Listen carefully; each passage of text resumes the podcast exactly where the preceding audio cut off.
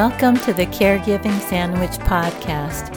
I'm Lani, a mother, daughter, and life coach. This is my place to gripe about all the things that go along with caring for both your parents and your kids. I hope to show you that you're not alone on this caregiving roller coaster and that we can do this. Let's get going.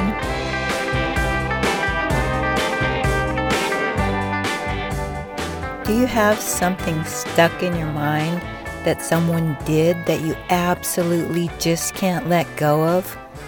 Something that keeps bothering you endlessly?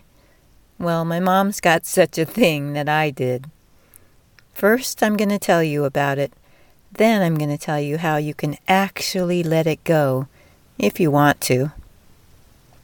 For two years, my parents planned on downsizing and moving into assisted living. The plan was to use that time to look through all their belongings and thoughtfully decide which things they would keep and which things they would give away.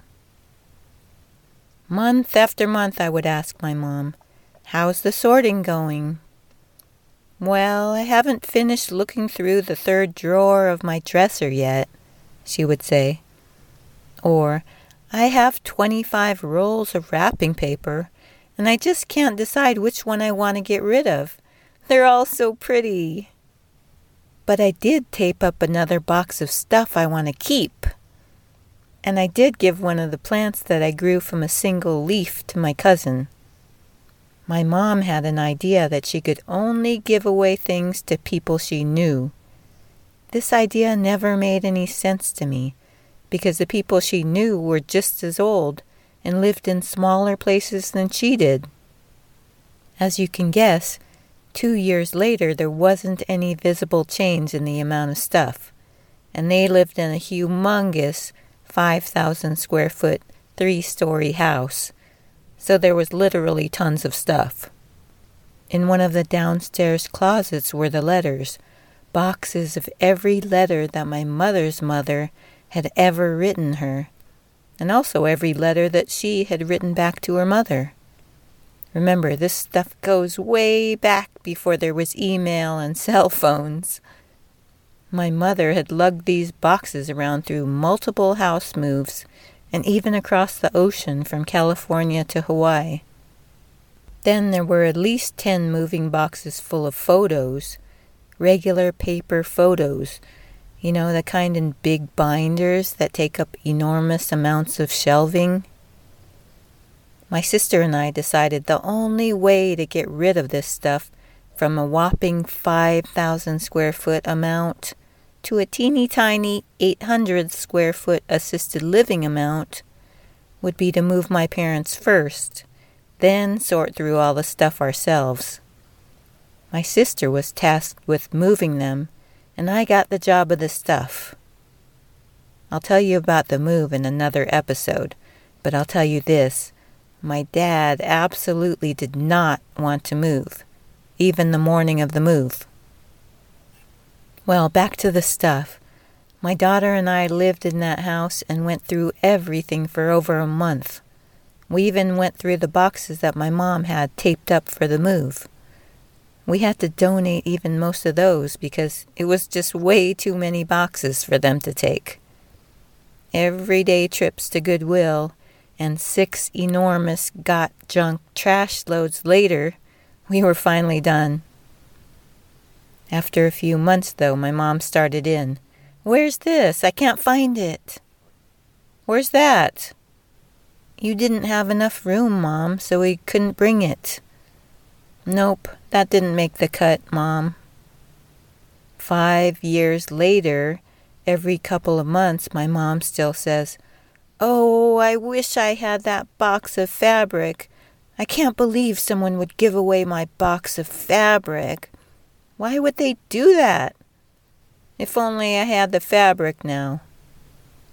Implying that if only she had the fabric, she would finally achieve happiness. She just will not let the fabric story die. Yep, that's right. It's just a story that she can decide at any moment to just get over. One idea that I use to give myself the peace to move on is to choose to believe that everyone is doing their best with the thoughts they're believing. Did you know we can actually choose our beliefs? It's possible to look at what you're thinking and decide whether that thought is helpful or hurtful to you in the long run. If the thought is making you the victim, I guarantee there's a better thought you could pick. Let me show you how to use this idea that everyone is doing their best with what they're believing. I ask myself questions like, What must they have been thinking to do that? Once I answer the question, I say to myself, Oh, then of course they did that. That was the best they could do in that moment with that belief. If I were my mother, I could ask myself, what must Lani have been thinking when she gave away that box of fabric? She must have been thinking I don't have enough room in my new tiny apartment. Then, of course, she gave away the fabric. That was the best she could do in that moment with that belief. If you listen to the previous podcast, you don't have to take care of your parents. Then you remember that my brother doesn't talk to me or my parents because I sold the house that he was living in. If I were my brother, I could ask myself, what must Lani have been thinking to sell the house with me and my family living in it? She must have been thinking that my parents needed the money from the house, even though I don't think they did. Then, of course, she sold the house. That was the best she could do in that moment with that belief. If I were me in the same situation, which I am, I ask myself, what must my brother have been thinking to stay in that house until after I sold it? even though I told him I was going to sell it. He must have been thinking I wasn't going to sell it, because my parents had threatened that for years without ever following through. Then, of course, he stayed in the house. That was the best he could do in that moment, with that belief. I hope this little thought tool helps you as much as it does me. In the next episode, I'm going to talk about grief ahead of time I'm sure it's something we all struggle with. Until then, take care. Bye.